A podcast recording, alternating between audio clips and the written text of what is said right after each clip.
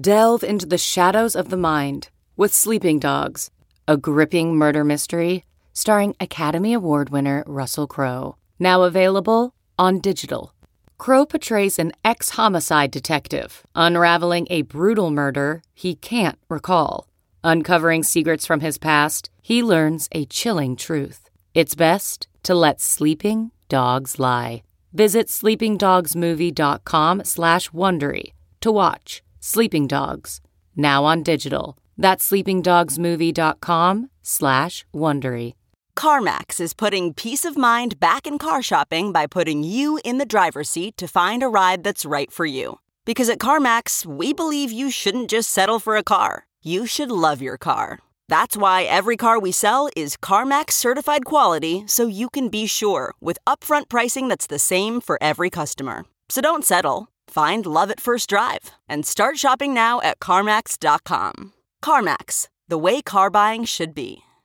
What's up, everyone? Matt here. Obviously, we had a huge piece of breaking news come down late Thursday night, well after we taped this week seven preview podcast. The San Francisco 49ers are trading a second, third, and fourth round pick in the 2023 NFL draft and a fifth rounder in the next year's draft for Panther star running back Christian McCaffrey.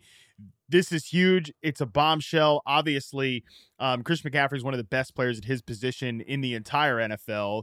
He was one of the first three players off the board in basically every fantasy draft, and he's pretty much been what we expected this year. You know, he has been obviously not at his peak ceiling in that miserable Panthers offense, but he's been a rock solid running back one in fantasy football this year.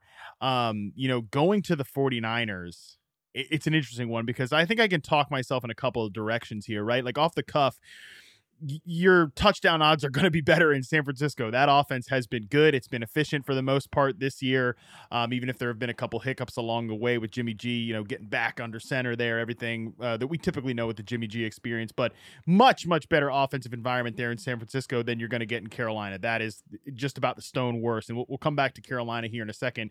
Sticking in San Francisco on McCaffrey right now, you know, I, I think that McCaffrey – probably still remains uh, among the top four or five running backs in, in, fantasy football rest of season rankings. I don't think you're really adjusting expectations because the the rushing ecosystem is really really good in San Francisco. The touchdown odds are obviously better um, in San Francisco than they would be in Carolina. But the biggest question for me is what happens to his passing game role? We know he's going to play a ton of snaps. Obviously, you don't trade. This is a huge haul, right? Like this is not some little uh, trade here. Sending a second, a third, and a fourth when you're already late on draft picks because of the Trey Lance trade.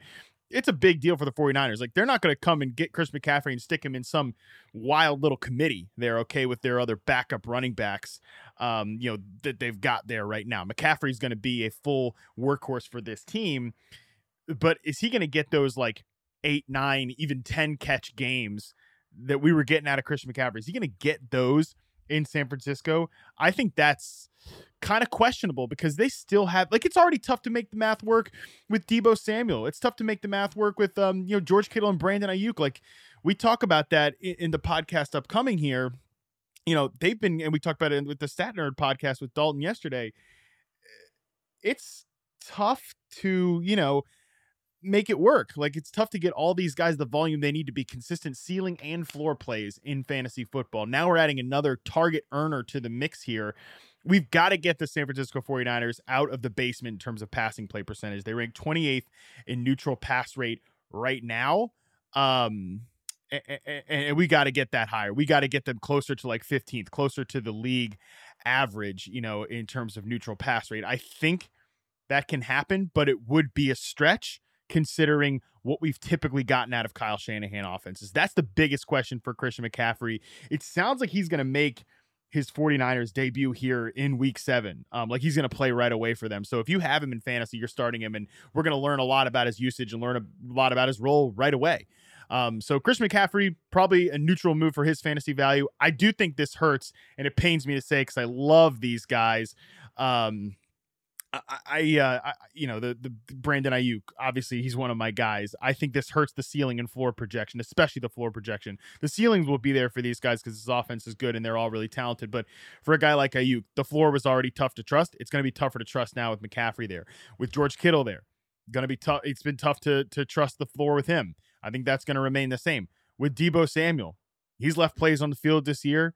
He's been getting a ton of targets, but it's going to like forget about rushing work for Deebo Samuel, or at least high end running back carries, and that was kind of saving his bacon early in the year in terms of fantasy football. So I think this is a bit of a problematic move for those guys from a fantasy angle, but great move for the 49ers offense. They're going to be a better unit because of this. And, you know, if you've been stashing Eli Mitchell or whatever on, on injured reserve, you can probably go ahead and forget about it now. I think he's, you don't have to wait on that. Okay. They're not going to come back and split the carries, I think, between Elijah Mitchell and Christian McCaffrey. So that's that on that. And, and with the Panthers, um, look, I, you know, I, hopefully you've already made some moves here. I, if if they're still out there, I would prioritize picking up D'Onta Foreman ahead of Chuba Hubbard because you know D'Onta Foreman actually looked good last year. Chuba Hubbard did not.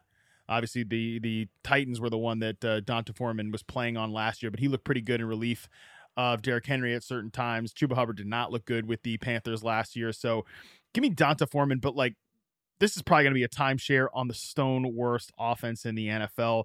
I guess it frees up more targets for DJ Moore if you want to continue to hang on to that prayer. But um, for me, it's just this is the Panthers are sinking fast. They're going to probably pick first overall in this year's draft. And that's the quarterback that's going to have to save DJ Moore going forward. So those are some just quick reaction thoughts on the Christian McCaffrey trade uh, for how, what it means for everybody.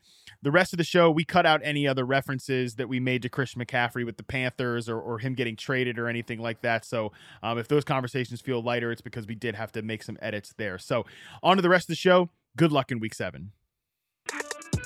Yahoo Fantasy Football Forecast. I come to work with two hands every day and I'm trying to bless somebody. We better be in Florida. It better be sunny and there better be some sort of fruity drink involved. With Matt Harmon. It seems like you know ball the way you talk, so. Thank you. Someone clip that. You can get on a podcast, you can get online, you can argue with the clouds, you can argue with the, with the Russian bots. Don't care. It's Friday, October 21st, week seven in the NFL. Oh, it's setting up to be a weird one. We got some strange games, we got some good games. It's going to be fun. And so I am very glad to welcome to the show Andy Behrens and Dalton Del Don riding along this magical journey with me as we preview the Sunday and Monday games. Boys, how we doing, Andy? Uh, you're looking professional as hell. What, what's going on, man? I can't tell you how excited I am to be on with Dalton. It's been a while um, since I've. Well, okay, he was on Fantasy Football Live. That was fun and all, um, but it's been a while since I've I've had podcast exposure to Dalton Del Don. I've caught some of the hot takes secondhand, but I'm I'm just happy to be here, uh, experiencing them immediately as they happen.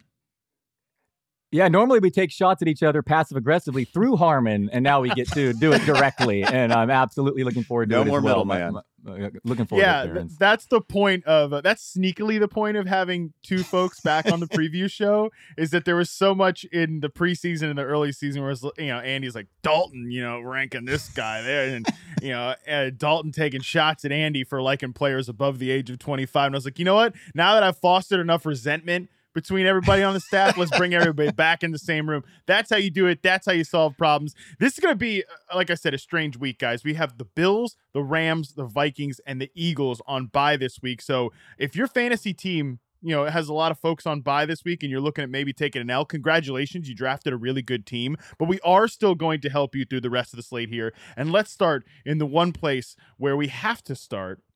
Chiefs at 49ers over under a 48 and a half. Um, Andy literally wrote on the outline like I wish to yield my time to Dalton. Uh, so, so, so, Dalton, let's get us started here. How are we feeling about our 49ers this week? Yeah, just because I claimed that Jimmy G was going to be a top 10 fantasy QB this week over guys like Brady and Rodgers who look totally broken. He asked, why uh, is it not just going to be his normal you know, ho hum fantasy game. And I'll and I'll answer Andy succinctly with the opponent here, just facing the Chiefs. Last week we saw Jimmy G finish as actually a top 10 fantasy QB when they fell behind. Game script's just going to be different here, and they're just going to be forced to throw more than usual. It's also a rarity that the Niners have Deebo, Aiyuk, and Kittle healthy together at the mm. same time. Kansas City has has produced the highest pass rate against in the NFL this season and allowed the third most fantasy points to quarterbacks. This is one of the highest over unders of the week. So, yeah, I think uh, I'm not being a homer here. I typically do not rank Jimmy G in, as a top 15 option or even top 20. But this week, especially given the byes, four of the top five fantasy scorers are on bye this week. Um, I have Jimmy G as a top 10 fantasy QB.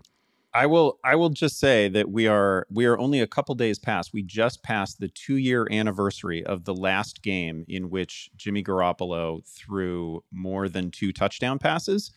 Uh, Hmm. in in 28 games over the last 3 seasons, he has exactly one 3 touchdown game. So I don't like sometimes a 250 yard two touchdown game will sneak into the top 10, top 12, right? It happens yeah, I, you're right to point out that there are some, you know, there's some heavy hitters on bye this week. He's just, I see Jimmy's name in all these Twitter questions, and I can, I can almost never pull the trigger. Or if I do, it's with a caveat about how, listen, if I think I'm like a 15 point favorite, a 20 point favorite, and I just need 14 points from my quarterback, um, sure, Jimmy's, Jimmy's fine. But if I, you know, if I think it's competitive, if I think I'm an underdog, I'm I, I, want somebody with a ceiling higher than Garoppolo's, um, and that's uh, obviously that is disrespectful to Jimmy Garoppolo, but I but I don't actually mean it. Like I just think this is what he is. Um, he's a, he's a guy where the ceiling and floor are very close.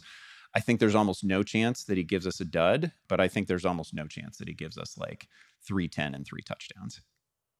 Yeah, I think that's all fair. Andy Dalton and I did talk yesterday on the Stat Nerd podcast. My theory, and maybe it's like wish casting, is that if the defense does continue to fall apart, you know, with injuries and, you know, missing Nick Bosa, all these other guys on that side of the ball, that we might see the 49ers sort of forced out of their shell. And again, I might just be personally wish casting that because like you watch Brandon Aiyuk right now on tape and he is open like on every single play. He he's, Yeah.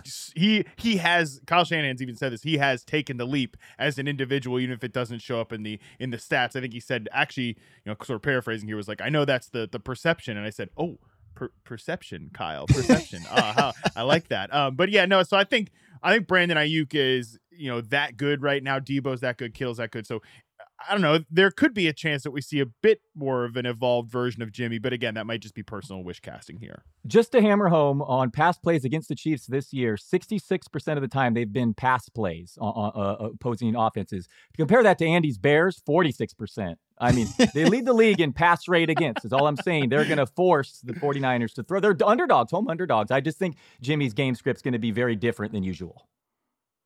Fair enough. Um, anything on the Chiefs side of this, Dalton? Like, uh, I do kind of feel like we we spent you and I spent a lot of time talking about this yesterday, but I feel like the running backs are almost sort of unplayable because they're they're splitting that thing up three ways, and the receivers obviously, you know, Juju comes off a big game last week. I'm not sure how sustainable that is, but the usage has sort of kind of been there for him. And I know Andy and I were big Juju bros this offseason.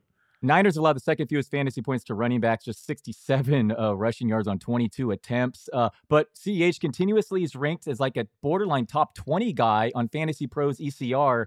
His workload's just not there. He benefited from a bunch of touchdowns early. I mean, you can use him as a flex because running backs, you know, and their byes and whatnot. But I would not expect a, you know, a, a great game from CEH here. And the receivers are a crapshoot. Yeah, you guys, you guys, I know you guys are both Juju truthers, so I'm not here to, to, to put any hate that way.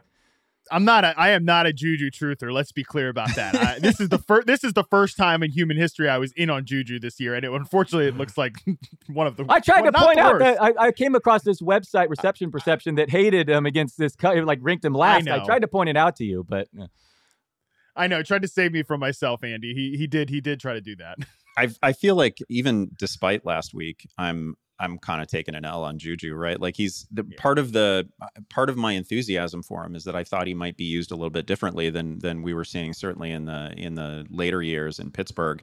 And it just hasn't happened. Like he entered last week with a with an average depth of target of like six yards, right? Like MVS. Um, there's still going to be an MVS week. I don't know when it's coming, but it's definitely still going to happen because the the targets had been basically equal between him and Juju, and he was getting targeted like uh, 12, 13 yards downfield, right? Like eventually. MVS isn't going to have like crushing drops, and he's gonna he's gonna haul some of these balls in, and there's going to be a spike week at some point. You're ne- you'll never see it coming. Can I just jump Yeah. in and take the L myself for Travis Travis Kelce too, fading him? I mean, what a mistake that was. If you're going to be that way, Andy, I gotta I gotta accept some responsibility too here because I faded Kelce and the the guy caught another touchdown. I think since last. Uh, before we finish this game, big big is health. The 49ers. Trent Williams and Trent Nick Williams, Bosa are both uh, you know game time decisions. So that is absolutely massive uh, to go along with a lot of uh, you know secondary players along the defense too. But um, but yeah, this should And, be a, and Williams a good game. practicing early in the week, right? Yep, he did return. Yeah, it looks like he's going to try to give it a go. But uh, yeah, this is you know a Super Bowl rematch. Forced Shanahan to watch that uh, Super Bowl footage for the first time in a while. But yeah, it's going to bring up some some bad memories for Niner fans. Mm, That's absolutely. Hey, that that was the year I was a Niners fan. So yeah, it was a it was a bad year for both of us, Dalton. I have since moved on to I don't even know what I'm doing now. I guess I'm back in the Chargers since uh you know we've got Ekeler on the show this year. That is the next game here. Good timing, great hosting by me. Seahawks at Chargers. Chargers are five and a half point favorites. We got an over under of 50 on this one. Andy. Keenan Allen maybe returns this week. Not 100% sure, though. He sounds like he might kick it off uh, but till after the week eight bye. Yeah, um, that would be exciting. Keenan Allen was at least a limited participant in practice uh, early in the week, although we'd seen that before and he didn't return. So I'm not gonna, you know, like I. I felt bullish enough on him that in the in the the rosters where I've got Keenan Allen, I've actually instead of like keeping him on the bench early in the week, I actually put him into a wide receiver spot, somewhat hopefully, optimistically. So it'd be great to see him return. Uh, the other the other point I want to make about this game is that I feel there's a very strong possibility that the overall RB one for the week comes out of this game. I don't know if it's going to be Ekeler or Walker, but this is a great this is a blow up spot for both of them. Obviously, I don't need to convince people that the Seahawks defense has been atrocious, like hilariously bad. So Ekeler can certainly blow up again here. He's on he's a great player who's like on a heater right now. He could definitely blow up. And then and then Walker's just been spectacular. Um, something like is it 185 rushing yards over his last two games? Tons of yards after contact, highlight plays, um, and the the Chargers defense has given up over five yards per carry, about 125 rushing yards per week. So it's a great spot for both of them. Yeah, Ken, Ken Walker, man. Uh, just to put put a bow on that point, like I had somebody ask me this morning in, in my Discord, like, should I trade Ken Walker and Alec Pierce for Chris Godwin because they're kind of hurting at, in a in a start four wide receiver league and and they're loaded at running back. It's like, hey, friend. I don't think you need to be doing the throw in on the other side. Like you've got the mo- you have the most valuable piece in the trade there, and it's Ken Walker. And I think we need to Yep. adjust our brains, Dalton, to to sort of viewing Ken Walker in that way. He is a locked in RB one at this point. And it's such a great matchup this week. The Chargers entered last week, allowing the most fantasy points to running backs before facing a Denver rush offense. It's the worst in the league. The Chargers are also leading the league in pace in neutral situations. This matchup is the highest over under of the week. So, yeah, I have Ken Walker is like I think my eighth running back, could be even higher. He'll be he'll finish as a top five guy, very very possibly this week. Love him and moving forward. And the receivers, my note I picked was uh, Metcalf and Lockett bounce back weeks. Um, J.C. Jackson was benched last week. This, like I said, going to be a fast paced game with the highest over under of the week. So just start all your dudes in this one. But yeah, Yeah. nothing bad to say here about Kenneth Walker. I'm just so frustrated and jealous. I don't have him on more teams because he's the proverbial league winner. It just looks so obvious that he's he looks like he's going to be the league winner uh, that you got in the mid to late rounds of your drafts. I think I said this with Andy on the Monday show, Dalton, that there is like a you know a universe where or a multiverse where Rashaad Penny never gets hurt, and these two are just mired in this like back and forth committee, and you know you you end up sitting there like. You know, three weeks from now, folks are tweeting at us like, "When can I drop Ken Walker? This guy's doing nothing for me. Bye weeks are over, whatever." And it's like that. The one thing that is a guarantee in fantasy football in the NFL is chaos, and like you have to set your rosters up to, to, to try to benefit from chaos because there's no other like universal truth. There's no like, oh, you know, rushing quarterbacks. Yeah, sure, sort of. But then Marcus Mariota could be a rushing quarterback who's not useful in fantasy football whatsoever. You know, uh, Bra- you know, trust talent at wide receiver. Sure, that works for DeVonta Smith. It's not working for Elijah Moore. So, um, you know, it just there, there are no universal truths other than chaos will reign supreme, and a guy like Ken Walker has allowed you to benefit. I, I agree, Dalton. Just everybody in this game, throw him in. Even if your feelings are hurt from another Mike Williams slow game, get over yourself and, and throw him back in your lineup here in this spot. This is a good bounce back week for Mike Williams. All right, let's move on to Browns at Ravens here. 45 and a half over under. Uh, Ravens are six and a half point favorites. Dalton, the, the big talking point obviously will be the Ravens backfield in this game. Yeah, Kenyon Drake came out of nowhere to be a top 10 fantasy back last week. What's J.K. Dobbins' status? Is Gus Edwards returning? Um, I agree with Andy's going to say Rashod Bateman's health, too, is, is massive uh, uh, in this game. But I mean, I don't know. I, I, don't. I'm not excited to start any Ravens running back, but it is a situation that you uh, you need to monitor. Um, only the Lions who, by the way, have allowed the most points still, I believe, despite having a bye. Only the Lions yeah. have a, have allowed more EPA per play on defense than these Browns. So, I mean, it's a it's a good setup for for Baltimore. But you know, who is it going to be in that backfield? Yeah, the uh, the Browns just gave up against uh, against New England basically a week ago. Um, I think Kenyon Drake is the answer at least for a week in this backfield. I mean, it was a t- uh, like it was a, just a ghastly waiver week, right? Um, you you probably placed your biggest bids on Kenyon Drake and Latavius Murray, like it was I, I don't know 2017 or something, right? Like a crazy waiver week. Um, but I, you know, uh, J.K. Dobbins was uh, was sidelined with knee issues a week ago. Drake has been playing a ton. I don't even I don't even know that it was such great tape last week, right? Um, the the the big run was on a play where he was largely untouched and he was kind of lumbering like Kenyon Drake does. I don't know. It wasn't it wasn't a particularly impressive game, and yet I, I think the workload is going to tilt his way. So I think at least for a week, in a super favorable matchup. And how disappointing has the Browns defense been? Um, I, I, think Kenyon Drake is probably the play here. As for as for Bateman, I'm like I'm interested. I'm a big Bateman apologist. I I suppose the jury is still out on exactly how good a receiver he is, whether he's like merely a good supporting receiver or if he's if he can ever be something more. But this is a team that that played Demarcus Robinson 45 snaps last week and gave him five targets and is running him out there all the time. And so I think Rashod Bateman is a big upgrade from him. Um, and that matters because yeah. Lamar has simply not been like Lamar is now, this is two weeks in a row where he's completed less than 60% of his throws, right? Which is not much of a, a mark to to meet. Um, so it's been it's been rough for him as a passer these last couple weeks, and I think Bateman helps a lot there.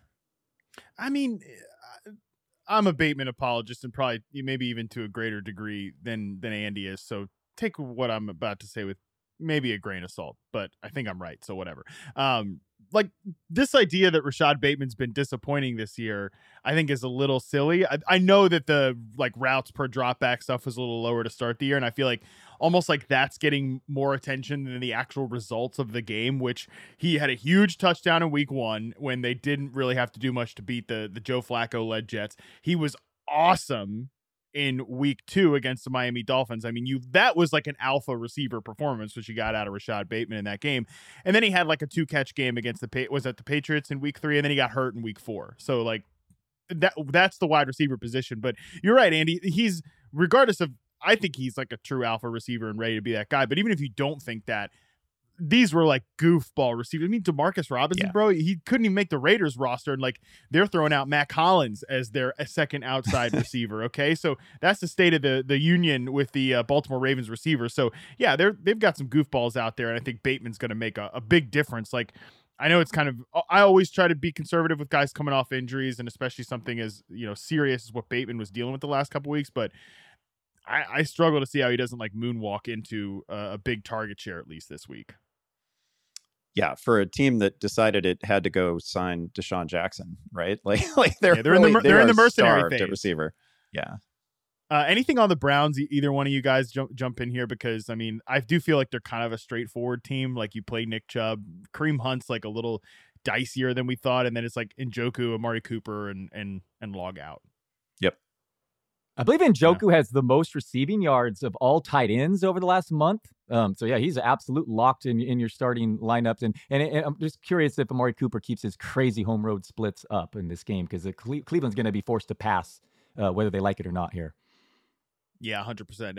Dalton is like got dialed in on the on the home road splits for Amari Cooper because he is. it's so dramatic with Cooper, which I, I guess he, like I said to you yesterday, Dalton and Andy, like he needs to just sleep in his own bed. Like maybe he he should travel to maybe that's what it is, right? Because it's not like the dome stuff like Dalton pointed out. He just needs to he needs his own house. He needs his own skincare routine at his house the morning of. Okay, so like he needs to just like private jet that guy to the game. But he needs to sleep in his own bed. Uh, whatever you have to do, Cleveland, that that's what you got to do. Um, all right, let's move on here. Falcons at Bengals. Bengals are six and a half point favorites, uh, 47 and a half over under. Andy, have the Bengals fixed their passing offense?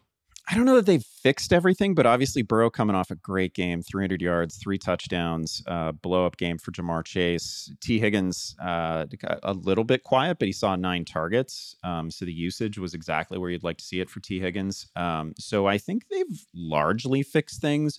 Joe Mixon kind of kind of quiet. They weren't like blow up games or anything like that, but the last two games for Joe Mixon have been basically his most efficient of the season and he was just slamming into walls uh, for the you know for the opening like four games of the of the year. So uh, these last couple weeks have been really nice to see for Mixon. So things have definitely been trending up for Cincinnati, and now they get a, a very generous pass defense. Um, Atlanta is ranked next to last in the league in terms of passing yards allowed. They've given up ten passing touchdowns be pretty surprised if uh, if Burrow falls outside the top eight fantasy quarterbacks this week. I think there's definitely a path for him to finish as number one, number two, something like that. It's just a it's just a really good spot.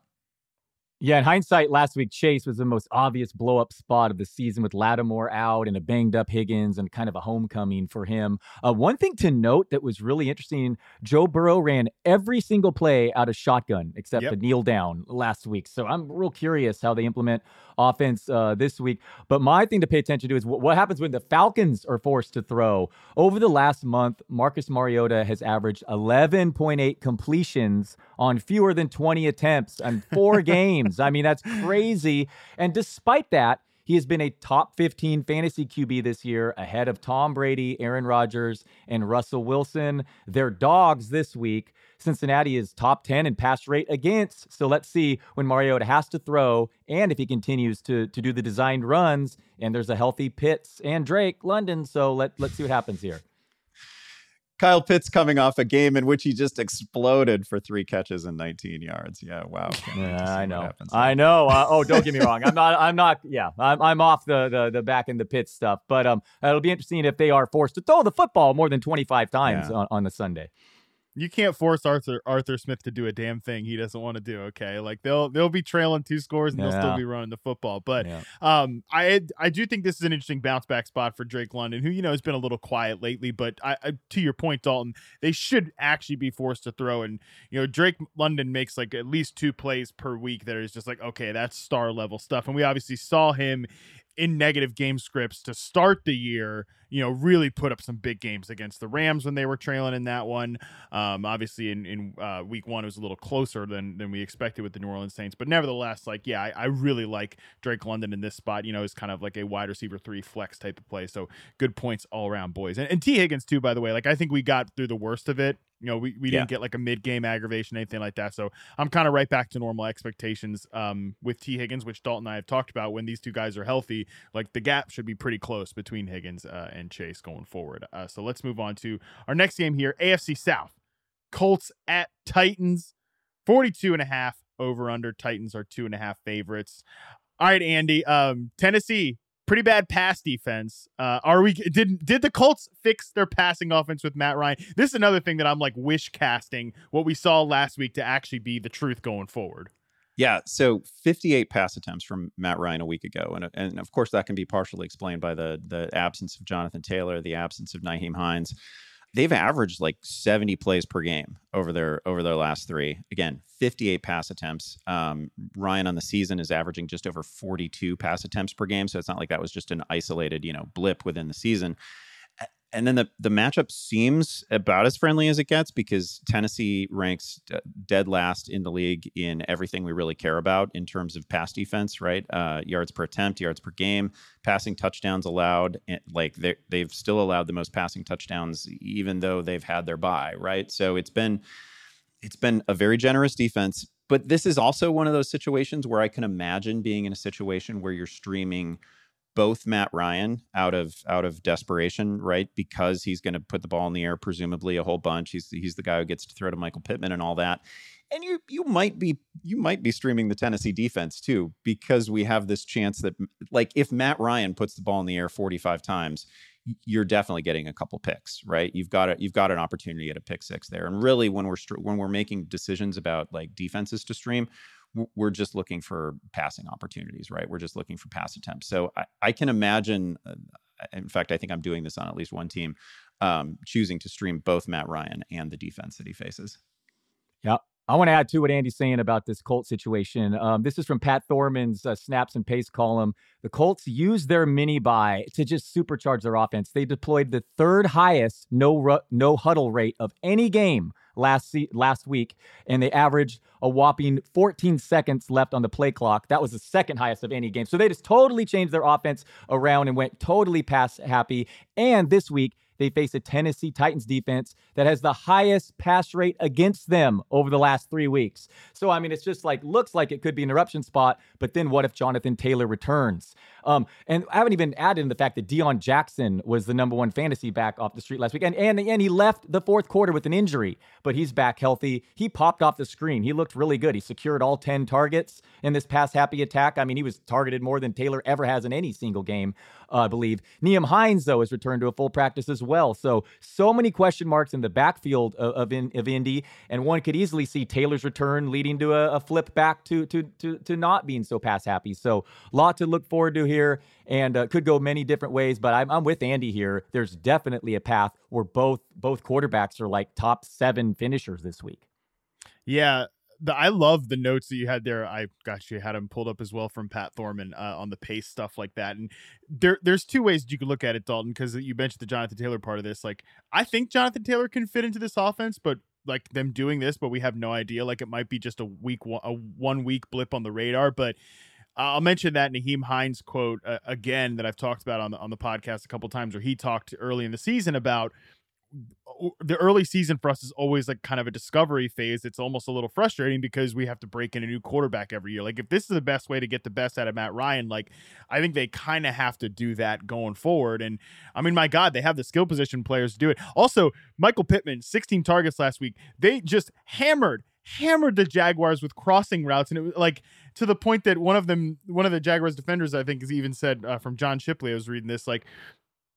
You know, we had no idea we were just going to come out and throw crossing routes, and was just something we should have adjusted to, like during the game. Like, yeah, I would, I would say so because that really is the thing with Michael Pittman is he can be that almost like Keenan Allen slashing type receiver, but he does have the ability to go up and get it down the field. And then they know they have a go down and get it, go up and get it down the field guy. And Alec Pierce, uh, Andy Parris Campbell is also a human being that's still um, out there uh, as well, commanding double digit targets, commanding double digit target commanding falling backwards into whatever one one way or another or but yeah. yeah. one or the other but yeah i think pierce is playable in this game michael pittman i'm juicing the expectations back up and then on the titans side i mean the titans are the the weirdest pass they might they are up there as one of the weirdest passing offenses in the entire nfl but um i just hope we continue to see Derrick henry's big receiving workload uh, Parris Campbell, uh, rocket emoji, uh, stuck up emoji, uh, just oh, absolutely this time it'll work.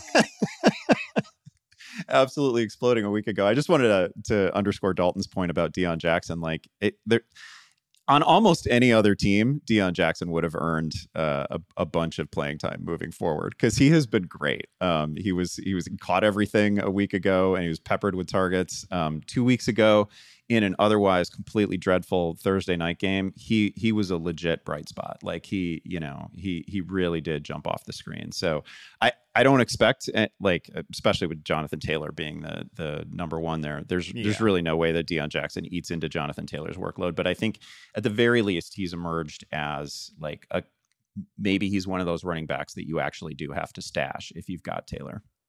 I think you I think you should stash him. Like you should leave. He's up there with like the Pacheco's, the Rachaad Whites. Like if there's an injury, yeah. you're gonna be you're gonna be starting this guy every single week. Um the last point in this game, if this truly is a um true, you know, identity like makeshift like that was the, the, the reason they did it was like okay this is what's best for the team not just because jonathan taylor's hurt like that's why we went with this game plan the stones on frank reich to watch what the what matt ryan and that offensive line put out on in denver on the thursday night football game prior to this and be like you know what we need to do? We need to go no huddle and we need to just play fast and we need yeah he deserves the- props. You're right. Yeah. You're right. That did come out of nowhere. That's a good point. Yeah it was definitely out of uh, nowhere. So um, let's move on to another game. Before we move on to this next game, I do want to note I just saw that uh, J.K. Dobbins, who we talked about earlier, did not practice here on Thursday. Neither did Mandrews, but I'm not as concerned about that one. Uh, you know, that would obviously really suck if they don't have Mark Andrews. But yeah, J.K. Dobbins not practicing on Thursday, so leads more to our Kenyon Drake points from. And earlier. as someone who Don't forget- faded Derrick Derrick Henry, sorry to cut you off. I have him ranked number two this week, even in a tougher matchup coming out of the bye. Man, the targets and he just looks so good, and he gets better second half of years. Man, I mean, he's just he's the big dog. Another guy I regret fading. One of the old the veterans, him and Kelce, proving me wrong. well, Dalton, you know there are players over the age of 27 that are allowed to be good in the NFL. Uh, all Much right, next game up here. yeah. Much, much to your chagrin. Next game up here: Lions at Cowboys. Cowboys are seven point favorites. Um, Andy, let's let's talk about the Cowboys here. I know we've got a lot of Detroit notes we can get to, but uh, start us off with Dallas here. Uh, yeah, Dallas is a uh, Dallas is like a, a curiously run committed team, right? Maybe not curiously. They spent all that money on on Zeke. Uh, I believe they're tenth in the league in in rush attempts per game, and Detroit has given up five and a half yards per carry, almost 170 rushing yards per game. That is last in the NFL, obviously. You know, uh, you and I have talked about it on uh, several different podcasts, but Elliott has been has been so, so maligned this year, right? Like so disrespected. Nobody wants to see anymore. Zeke Elliott, I get it. You're over it. He's been fine. Like I, I will I will just repeat again, he's been totally fine. Like it's it's okay to really like the splash plays that you get from Tony Pollard, but Zeke Elliott has been a really good player. Like he's probably a buy low ahead of this game because everybody seems disgusted with him. Everybody seems over him, and it is just a total blow up spot. Um, he's still somebody that they they trot out onto the field when they get inside the ten yard line, inside the five yard line. Like th- his touchdown potential is there any week, e- even in a bad matchup. He is not. You know, he's not really past his expiration date. He's been he's been good between the tackles. He's coming off a very good game like I- think there's a pretty strong possibility that he finishes as a I, I take no pleasure in saying it, but I think there's a strong possibility that he finishes like a top five, top eight running back this week. I love that call about buying him low here because they have been such a run committed team. And yeah, you just look at like these guys can both be good together, Zeke Elliott and Tony Yes. Pollard. For one, like we, it's just so clear cut that Zeke is a better pass protector. Like they trust him as a grinder there. And when you look at just the numbers on these guys, you know, from a rushing success rate standpoint, Tony Pollard forty percent, Zeke Elliott thirty seven percent. Like it's it's not that far. The big plays, right? Like runs of ten plus yards, Tony Pollard almost doubles up Zeke there. But when you look at runs of just five plus yards, Zeke 42.6% of his carries have gone for five plus yards. Tony Pollard 32.7%. Hmm. so it's like Tony Pollard is the home run hitter here. Zeke is the grinder. And I almost think there's sort of a similar situation. I, I saw Jay Moyer say this on Twitter that there might be a similar situation developing with the Jaguars backs that like the rushing metrics look better on Travis Etienne because he gets like different type of carries, but we'll we'll put that uh, aside for a second here. I love your note about Zeke, uh, and I agree that he could like the whole appeal with Zeke is he's got, he's got to score touchdowns. He'll score more touchdowns with Dak Prescott, not Cooper Rush back there. Yes. Um, Dalton, you though want to talk about uh, the passing game here and a guy who is firmly still in his prime at at under 27 years old. I will, um, Michael Gallup, that is. Yes, I won't argue with the Zeke take in this matchup. I have him as a top 20 fantasy back. Um, I will push back and say that they were so. Dallas has been running so heavily because they were hiding Cooper Rush, who'd been benefiting Yeah. from Mhm. positive game scripts in every game except for the Eagles matchup. And it might be the same here, and especially admittedly with Dak Prescott returning. I mean, maybe they they don't want him to suddenly go nuts passing the ball. Like I get that. But Gallup's targets have increased each game since he's returned. He had a team high in air yards last week. Lions ranked dead last in DVOA against the pass. They're allowing the most EPA per pass, fifth most fantasy points to outside receivers over the last month. So indoors, this should be a fast-paced game too. It could be a lot of points here. Um, I, I like the fact that uh, Detroit's offense maybe could be a little plucky against a tough defense coming off a bye. So I have Gallup. I used him in my our bold predictions uh, piece this week, saying Gallup will be a top ten fantasy wideout this week. I mean, uh, Dalton Schultz returned to practice, but he's been banged up, can't finish a game, and maybe CeeDee Lamb's hip is a real thing. He keeps missing practice late in the week, so he's not 100. percent So that's my my bold call of the week. Oh, Gallup. It's Gallup's eruption week. I like that call a lot. Um, I'm I've, I'm a huge Michael Gallup fan, have been for a long time, and I think like all the opportunity is there for him, and this is a great spot to capitalize it against uh, Detroit. On the Lions side of this, guys, they should be healthier, right? Like Dalton, you and I talked about Amon-Ra St. Brown yesterday. Andy, um, are we are we just like right back up to typical old top five, top ten receiver for Amon-Ra St. Brown? Uh, and same question there on DeAndre Swift as well. Yeah, um, Amon-Ra St. Brown for me is a is just going to be parked in the in the top ten receivers because the volume is always there. Um, the the floor is so high, and and then he's got a ceiling too, right? Um, like the streak of games that he put together uh, w- was just phenomenal. So I even in a difficult matchup like this, There there's just no way I could sit him. I mean, I I suppose I could sit him if I'm in like a six team league and I've got incredible options, but it's it's really hard to wrap your head around the idea of ever sitting Amon-Ra St. Brown. I I think Jared Goff is tough this week because um, obviously Dallas's defense is entirely legit. Um, Park- Parsons is eh, phenomenal. Um, you know, D- Diggs is a problem. Like they're just they're they're good, but but Goff has been super productive in situations occasionally when none of his receivers are there. Right, like we saw him blow up in the in the Saints game, and he's one of the more appealing, you know, potential you know bye week placeholder options um, so he's tough for me i i think i do have him behind like jimmy garoppolo which is a which is a meaningful line for me um, but uh, there are leagues where I would still consider Jared Goff, even in a tough matchup. Andy Treviso Babes related question. My my mom has Amon-Ra St. Brown on her team, and and she's got like because you know she's hawked the waiver wire in in a particularly strange uh, league over there. She's got Keenan Allen, she's got Michael Pittman, she's got Mike Evans, she got Chris Olave, Amon-Ra St. Brown. That might be a situation where uh, Brandin Cooks as well, but whatever. Uh, Brandin Cooks is like a distant, distant uh, option there. I feel like she might be. Oh, she's got she's got a tough a tough spot there with old uh, Amon-Ra St. Brown. I think she's probably gonna, we're, probably gonna end up playing uh, Amon-Ra St. Brown. Yeah, it's uh, close though. Like there. that's those are yeah. the circumstances where I might even consent. Like, are, is trading happening in the Treviso Babes league? Does that happen at all, or do they just we gotta just we gotta we gotta do something. No, yeah, I mean, you just drop your good players. You don't even need to trade them. But uh, we we're gonna look around uh, on the trade market this week. We got to get rid of some of these wide receivers. I mean, somebody somebody has to somebody's got to need need a uh, need a receiver there in that league. You know, they've been dropping all of them. So uh, we'll we'll take a look. By the way, I did get an answer, Andy. Sorry, now we're just on the Treviso Babes thing. I got an answer from Tammy. My mom sent me a video of Tammy explaining herself on the Antonio Brown ad. She totally passed the buck to her friend, uh, whose name now I forget. You know that she said she was distracting her while she was making her waiver ads. And so, um, no accountability in the Treviso Babes League either for these outrageous additions and drops. Uh, we have got no accountability from these old ladies here. So, uh, tough scene there. They're on they're on my ass about getting on the podcast with you, Andy. So we, we, I don't know how long I can happen. hold them off, but we'll we'll figure it out. All right. On that note, we're gonna take a quick break. When we come back, we'll preview the rest of the Week Seven games. Searching for NBA playoff coverage? We've got you.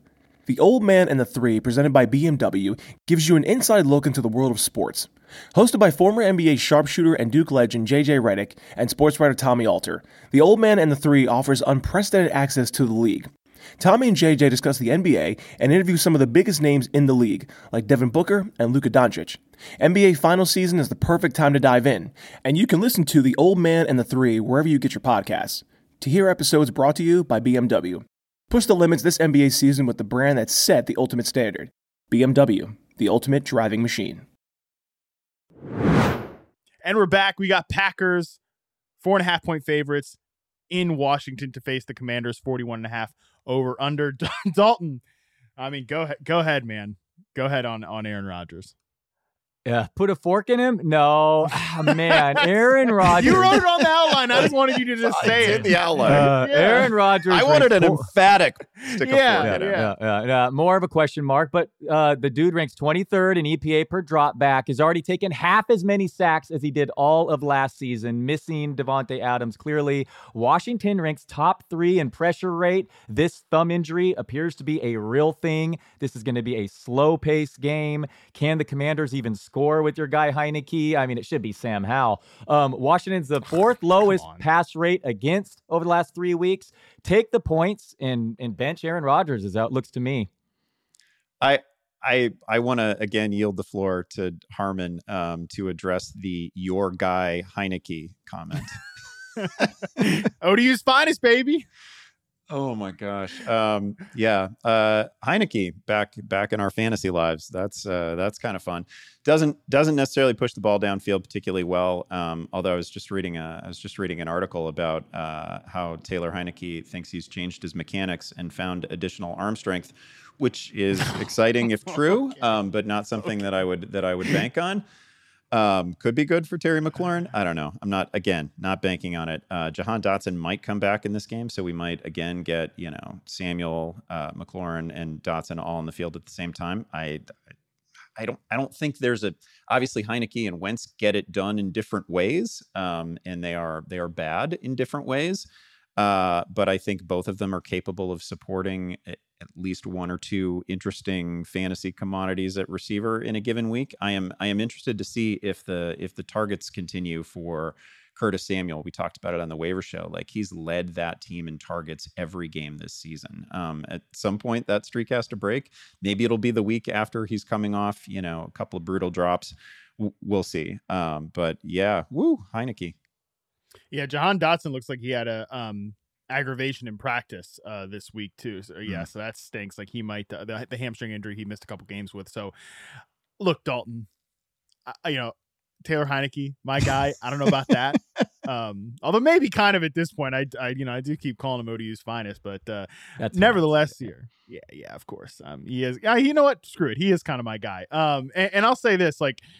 I talked about this on, a, on an earlier show, this uh, different show this week. Like, this is the sort of bargaining you have to do with yourself um, if you're like a Terry McLaurin fan and you're just stuck in this like bad cycle of, of quarterbacks that like, all right, well, yeah, no, Heinicke doesn't push the ball down the field. Sure, Wentz pushed the ball down the field better, but it's not as if he was targeting, you know, Terry McLaurin in the short to intermediate areas where he is so, so, so good. So like maybe Heinicke can be better for Terry McLaurin's fantasy value. And I do kind of think like, those guys have a history together. And I think the reason, I told, and I said this to Andy earlier the week, I think the reason that they're going out with Heinicke and not Sam Howell is like throwing a fifth round rookie out there on a veteran laden team that clearly is not trying to like think about next year, even if you, even if people out there think they should. It's an ultimate throw in the towel move um, for yeah. for a veteran laden team like that. So they've won games with Heinicke. They've played with Heinicke before. I think that's why they're going with him. And you know, he's not like a worthless fantasy quarterback either. Like he runs a little bit. He's sort of like the the he's like Bud Light Ryan Fitzpatrick basically is Taylor Heinicke,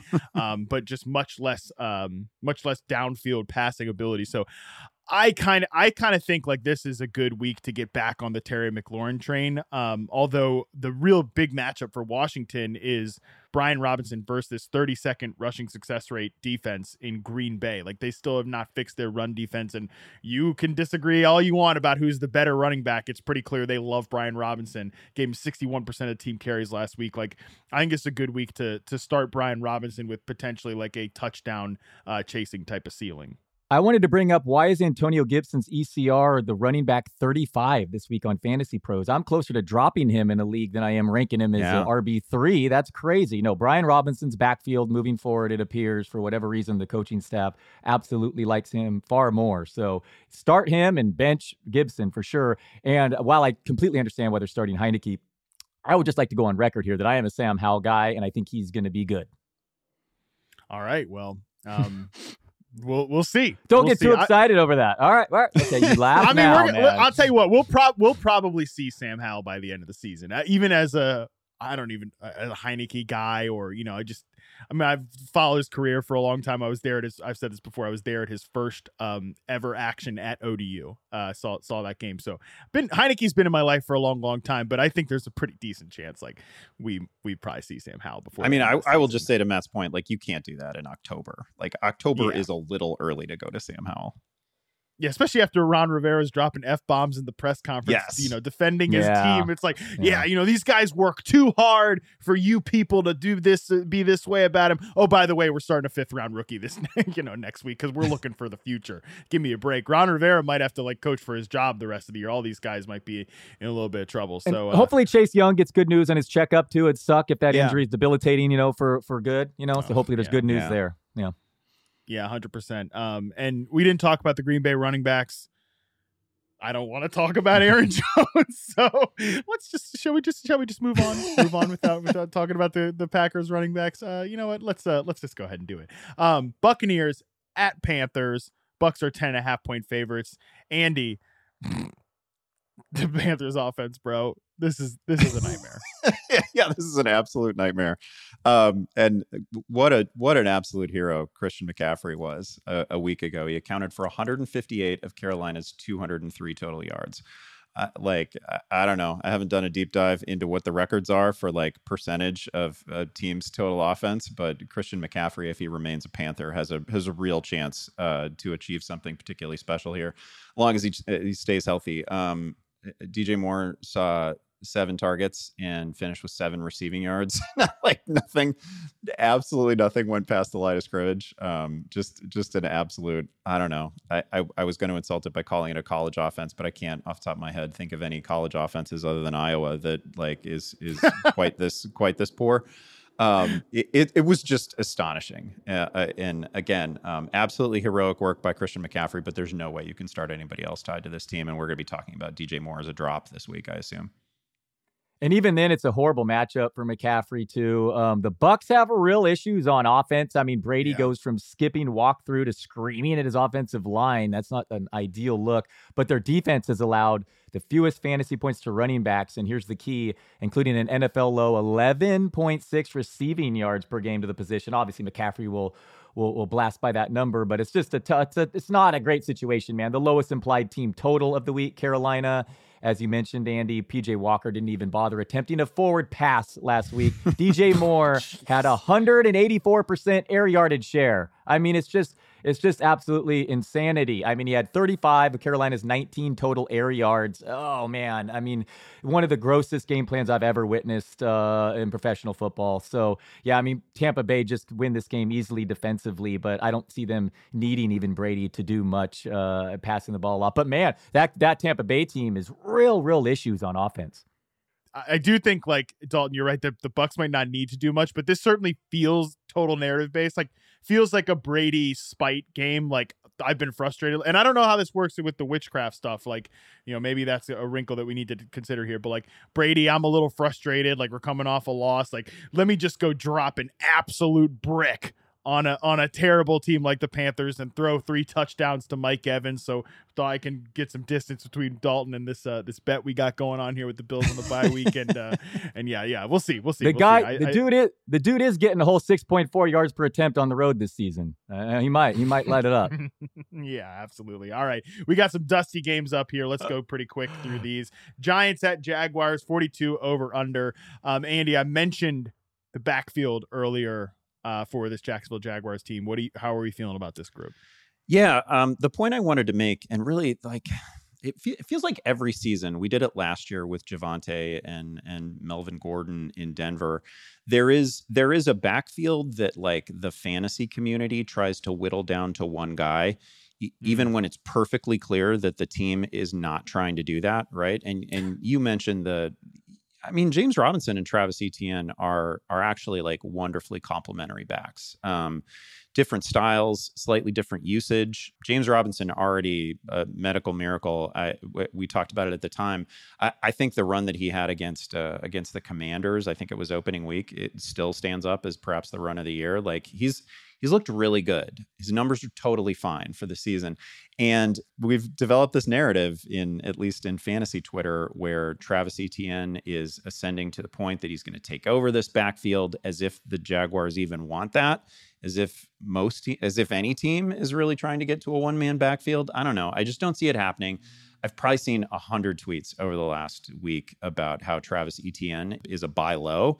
And when that many people are calling you a buy low, it's it's not the buy low moment, right? Like like everybody is literally saying the same thing about him. He's been very good.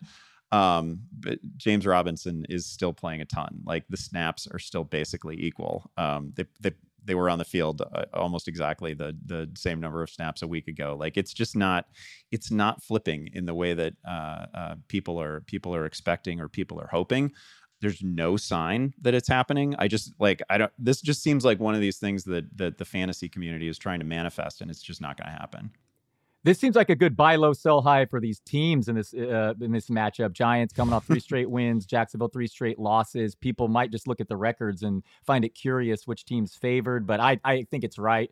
Uh, Jacksonville, I think the game script's going to benefit both running backs here. I have Robinson and Etienne as top 25 fantasy RBs this week. The Giants have allowed the second most EPA per rush, so I, I think both backs can be uh, startable this week. But you're absolutely right, Andy. Uh, Robinson is not going away no matter how much fantasy managers wish it to happen. Conversely, the Giants are going to have to pass. It's Wan'Dale Robinson season for me. He saw limited playing time during his return last week, but was targeted on like 38% of his routes.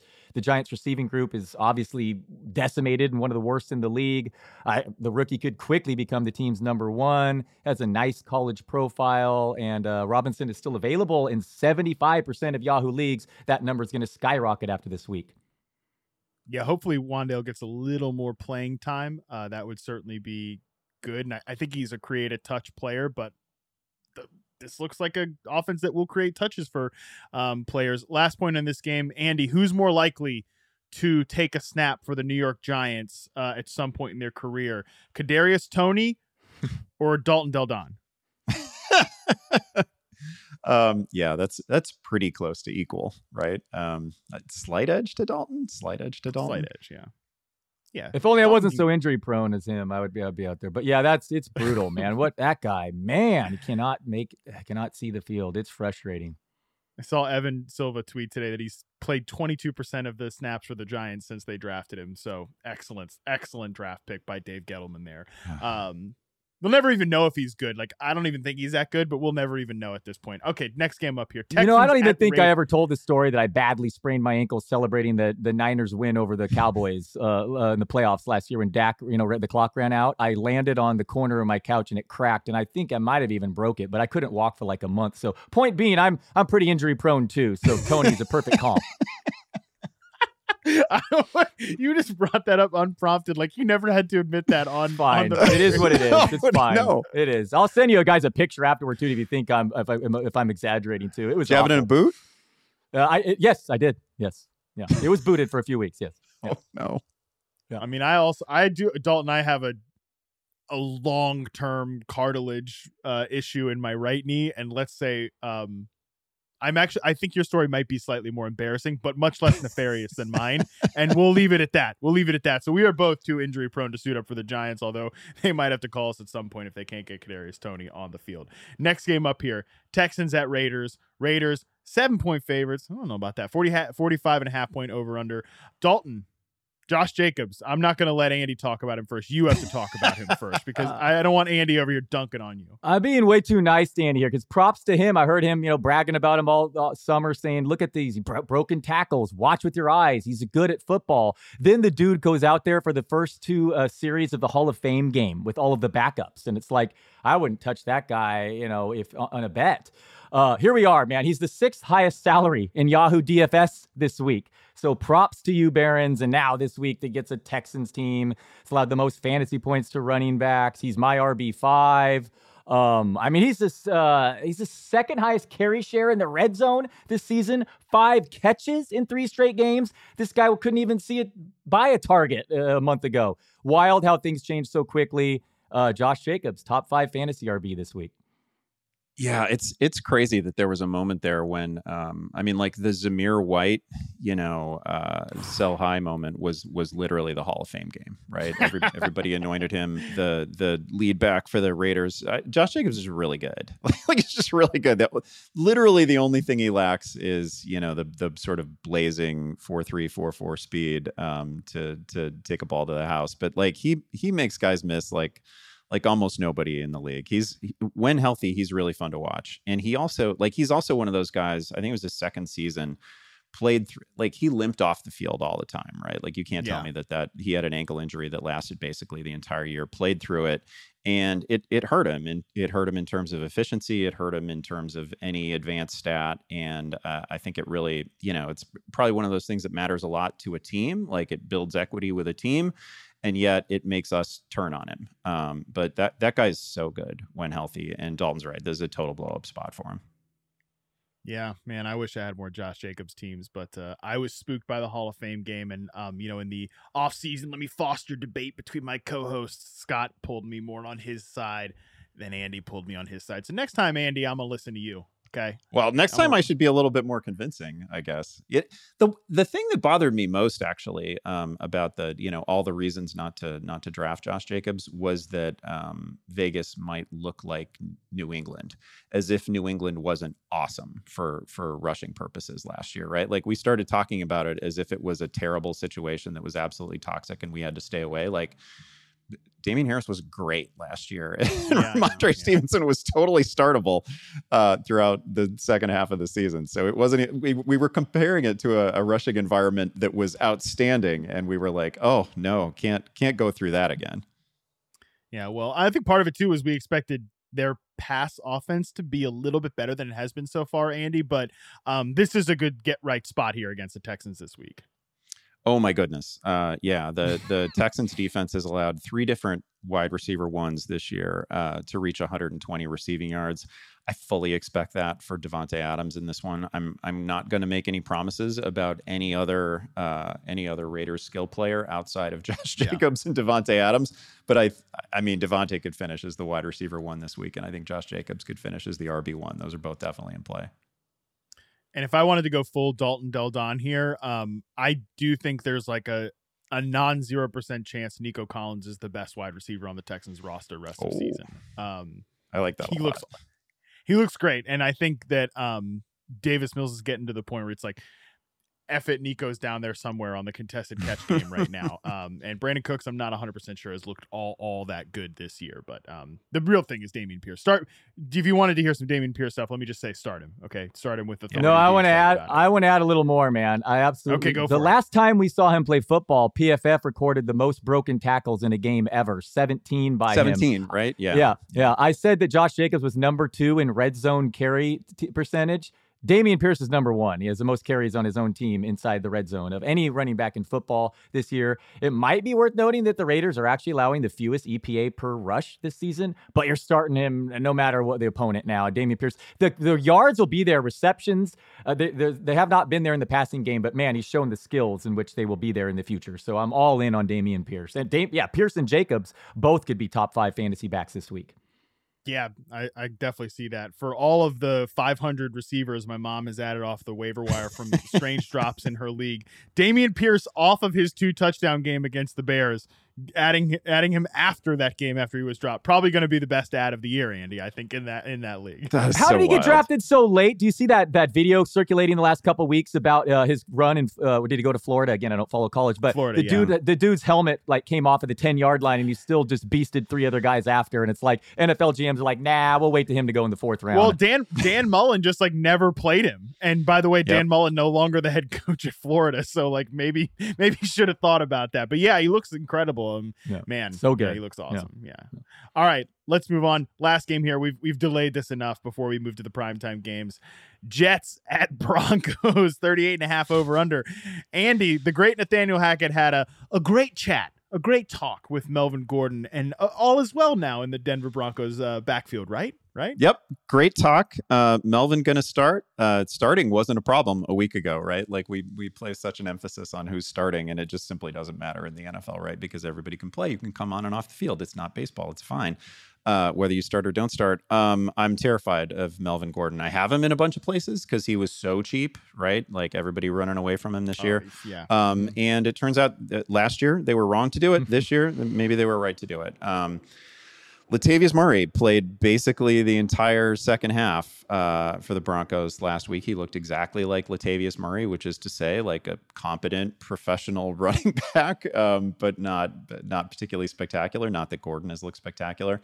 I think now Gordon is so like you know he takes a handoff and he's got you know he's got both arms wrapped around the football, right? Like it is Yeah. more about ball security than it is about actually finding holes and uh and, and making good decisions like he can't wait to get tackled and not fumble. Um that that has seemed what what it was like the last couple weeks that's a bad headspace to be in if you're a running back i'm sure um anyway like the lasting image of that broncos game last week is like sad melvin on the sideline just looking forlorn and you know looking for anyone to talk to shaking his head um I, I i have no answers for you in the broncos backfield. I would stay away from it even in a really messy bye week I'm not at all confident that all is well and starting means anything for this team. Uh, I was a little bit surprised that we didn't see Mike Boone, that it was almost entirely the Latavius Murray show last week. But maybe this does become one of those backfields where we're just we're just guessing all year and we're like a week behind all season. I like how um, Dalton's guy Jerry Jeudy was up in Melvin's ear during like the fourth quarter of that game, Yeah. like uh, you know, saying like "I'm open, throw me the ball, I'm open," and Melvin Gordon's looking at him like, "I'm not even on the field, guy. Like, get o- get, get out of here. At least you're on the field." So, anyways, um, great stuff, great stuff, great vibes in Denver. But at least Russell Wilson has another Subway uh, commercial that's going viral on Twitter, Mhm. so at least we got that. Um, Dalton, we were big Elijah Moore bros before the season. Um, he's take as of today, he's taken a, a personal. I'm still a big Elijah Moore guy, by the way. I'm going. I mean, he'll he'll be fine at some point. Some point, I I, I just know it, right? Um, he'll go full Tyler Lockett. Tyler Lockett was my pre-draft comparison for him, and I was like three years too early on Tyler Lockett's breakout. I'm hoping I'm three years too early on Elijah Moore's breakout as well. But um, he took a personal day, they, an excused absence after some you know, interesting tweets over the last couple of, of uh, days. I, he might not play in this game, which is a good time for him to not put up another zero catch game against Patrick Surtain in coverage there for the Denver Broncos.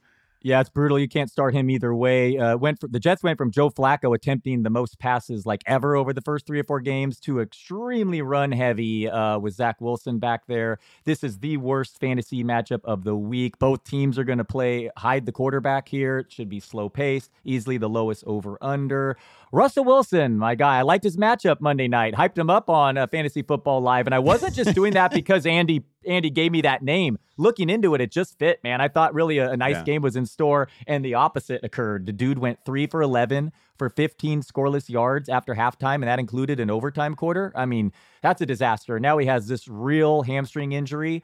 Um, it might be Brett Rypien. Uh, you can tell if you're an old or not if you know how to pronounce that because that's Mark Rypien's nephew. Um, so it's going to be a low scoring game with just a, a bunch of defense. And the Denver has a running back by committee, as you guys pointed out. Patrick Surtain's going to now what shut down Garrett Wilson apparently if if Moore's well probably either way Probably if Corey Moore's on the field or not. Um, but um, it's a bad fantasy matchup that's going to be super low scoring. First one to 20 wins. I'm taking Denver here. Another buy low, sell high. I can't imagine anyone wanting to back the Broncos at this point. Um, the public's going to be all over the Jets, who definitely, admittedly look good, but game script has helped Zach Wilson not have to make many plays. And maybe if Brett Rypien plays, he run, I mean, I'd say maybe just he'll execute the offense better where Wilson's just not taking what is given to him. But then again, that has me kind of saying that you want to execute Hackett's offense. So I don't know if that's a great thing either. So anyway, this is ugly stuff. But you got to like the Jets' future, what they're building there.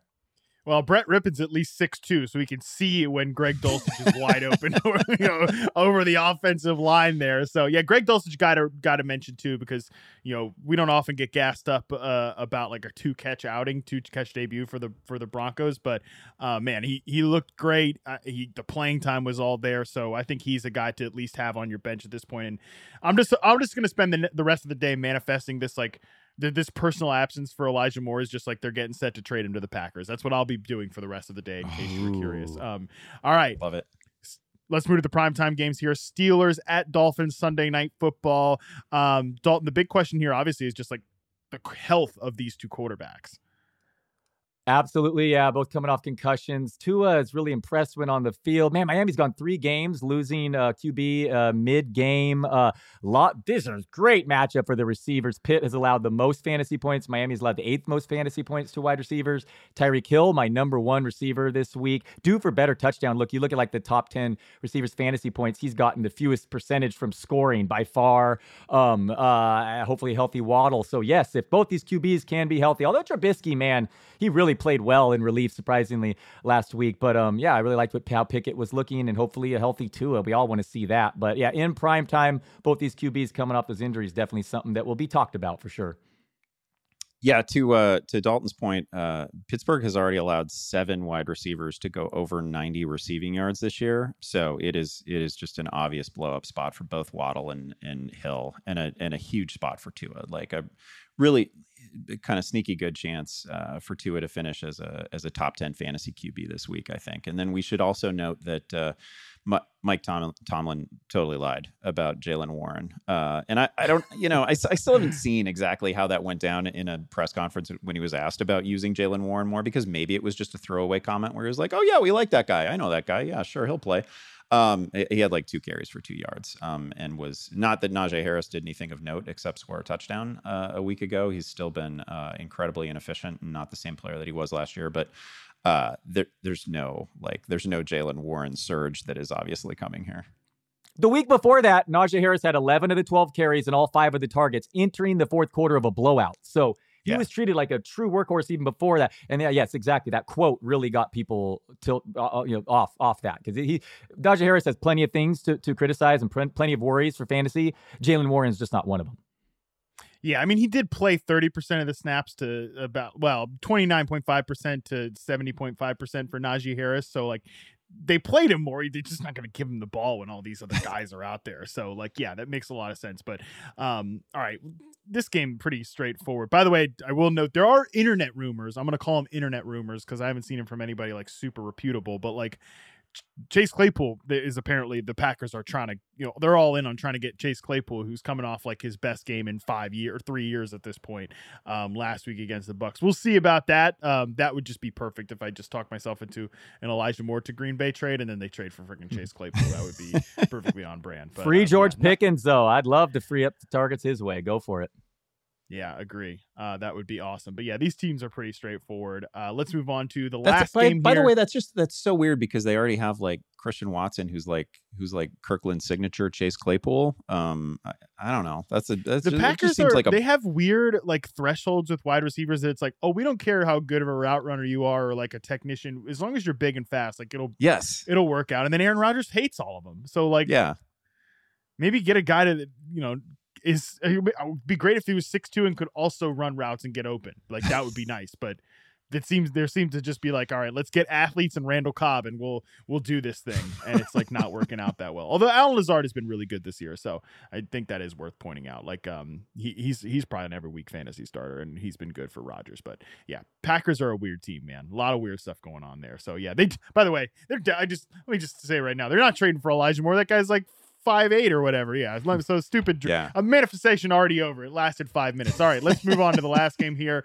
Um, and I'll, speaking of five minutes, Andy, floor is yours to go five minutes on the Bears here, who are in New England. Patriots are an eight point favorite, 39 and a half over under. Andy, floor is yours. Chicago yeah, you Bears, know, baby. You know, you know that thing about how Bill Belichick uh, takes away what whatever it is you do best. Um, the joke's on him. We, like the Bears don't do anything well. Uh, what are you What are you going to take away? Ha ha. Um, I don't. I don't even know what to see, say on the Bears side. The, right? Did they, you see the quote on uh, on like like Belichick went on and on and on about the Bears and all the things they did well, um, th- like heading in his press conference this week, which is essentially like the kiss of death. You know, when Belichick goes like, literally uh, from uh, Dakota Randall, who covers the team, Bill Belichick with a whopping seven minutes and over a thousand words on how good the Bears are. Uh, is My the God. tweet I'm looking at here. Andy, I don't even, I don't think you could do that. I don't think any other person could do that. So basically, that means like the Bears are not scoring a point this week. I cannot give you a hundred words on things the Bears do well. Um, Khalil Herbert is pretty good, and they're not going to play him very much. Um, I don't know what to say. like, like, they just have no skill in the receiving core. Um, it is a it is a terrible offensive line and a shell shocked quarterback. Um, if he isn't shell shocked by now, it it will happen soon.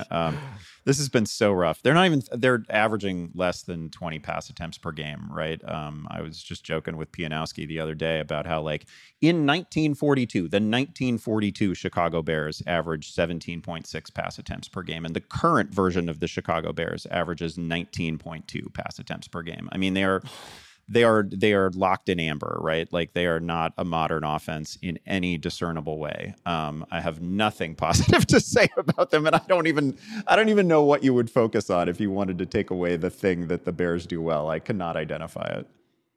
All right. So, along with many others, I'm considering using the Patriots in my $6 million survivor pool, in which 94% have been knocked out. It. I do not like using teams coming off wins and nor going against teams coming off losses like the Bears. But so that's why I really appreciate Belichick spending seven minutes of his press conference talking about you better not take this team lightly. I just love that. Um, and hopefully prime time adds to that too. But you know what I don't love? Uh, uh, hobbled Mac Jones fighting uh, at the early part of his uh, high ankle sprain timeline because he's worried about Bailey Zappe taking his job. I mean, as someone considering the Patriots here, I'd rather just a healthy Zappe than a banged up Mac Jones, who was way more turnover prone. And that's how the Bears could could pull off the upside here is turnovers. Yeah. So um, yeah, so that's my concern in this game, and that's all just uh, just obviously selfish. What I will give you is Tyquan Thornton looks special. I don't know how it's going to work in a Patriots offense that wants to run the ball, but man, this rookie just looks different. He's available in 90% of Yahoo leagues. I'd stash him if you're in, if you're in a competitive one. Personally, he just looks like he could be a difference maker over the final stretch. Don't don't use him right away, especially against a, a Bears team that's produced by far the highest uh, run rate against. Uh, but he could be difference maker down the stretch. And oh, Rhamondre Stevenson, so so good. Yeah, I was going to say the same thing. The Bears are just outrageously bad against the run, and there's no way that the Rhamondre thing doesn't continue. This is from Belichick. Really, the backs, he starts it off, but really, the, this sentence here, but really, the backs, Mooney, Fields, guys that can score on any play. A good group of tight ends that they use in there to give us multiple formations and personnel groups. I mean, Andy, that sounds like an offense right there. That sounds like an offense he is about to absolutely demolish. Absolutely, hundred percent annihilate. Yeah. Um. My God, this, this is going to be so bad. I'm just. I'm sorry. I believe this is the last time the Bears are on in prime time this season. So uh, be thankful for that. All right. Well, uh, we will eagerly await to see if Dalton uses the Patriots in his in his survivor uh, pool because that is that is the biggest thing that we've got going. Your Bears are going right to knock now. me out, Baron. That's the ultimate getting at me That, this year. that's got to be the Not- chalkiest thing, right? I mean, who's I know it's many people. I know, I know, I know. But like I said, this year's different. People are flying. I, I tried to go contrarian last week. I went against the Rams. Didn't work out well. But this week, you know, the Patriots. I don't think they're favored by more than three in another game moving forward too. But you're right. It's absolutely the chalk. But you got to live too. It's so it's a it's Yeah. a tough balance, man. But yeah. Anyway, good time talking football with you guys today, gentlemen. Hell yeah, guys! It's a great show. We really appreciate it. Um, make sure you're keeping up with Andy and Dalton, all their content, and of course, like can't wait to get Dalton back on FFL so he can tell us, uh, you know, to trade away Derrick Henry and uh, you know, to right before he erupts, can tell us to play Russell Wilson on Monday night. Uh, I mean, we are they going to have you back on the show, Dalton? What's the deal? I, I think I liked Eno too.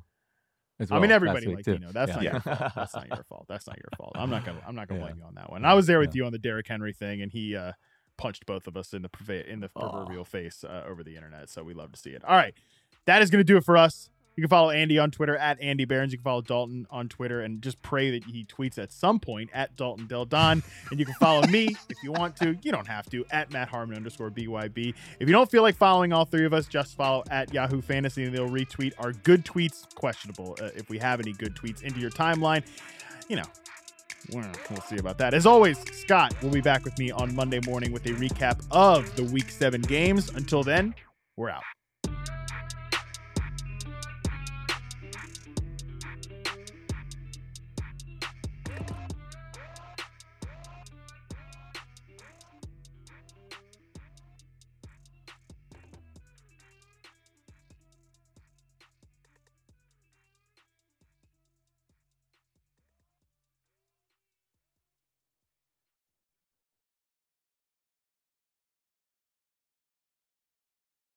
One, two, three, four. Those are numbers. But you already knew that. If you want to know what number you're going to pay each month for your car, use Kelley Blue Book My Wallet on Auto Trader. They're really good at numbers. Auto Trader.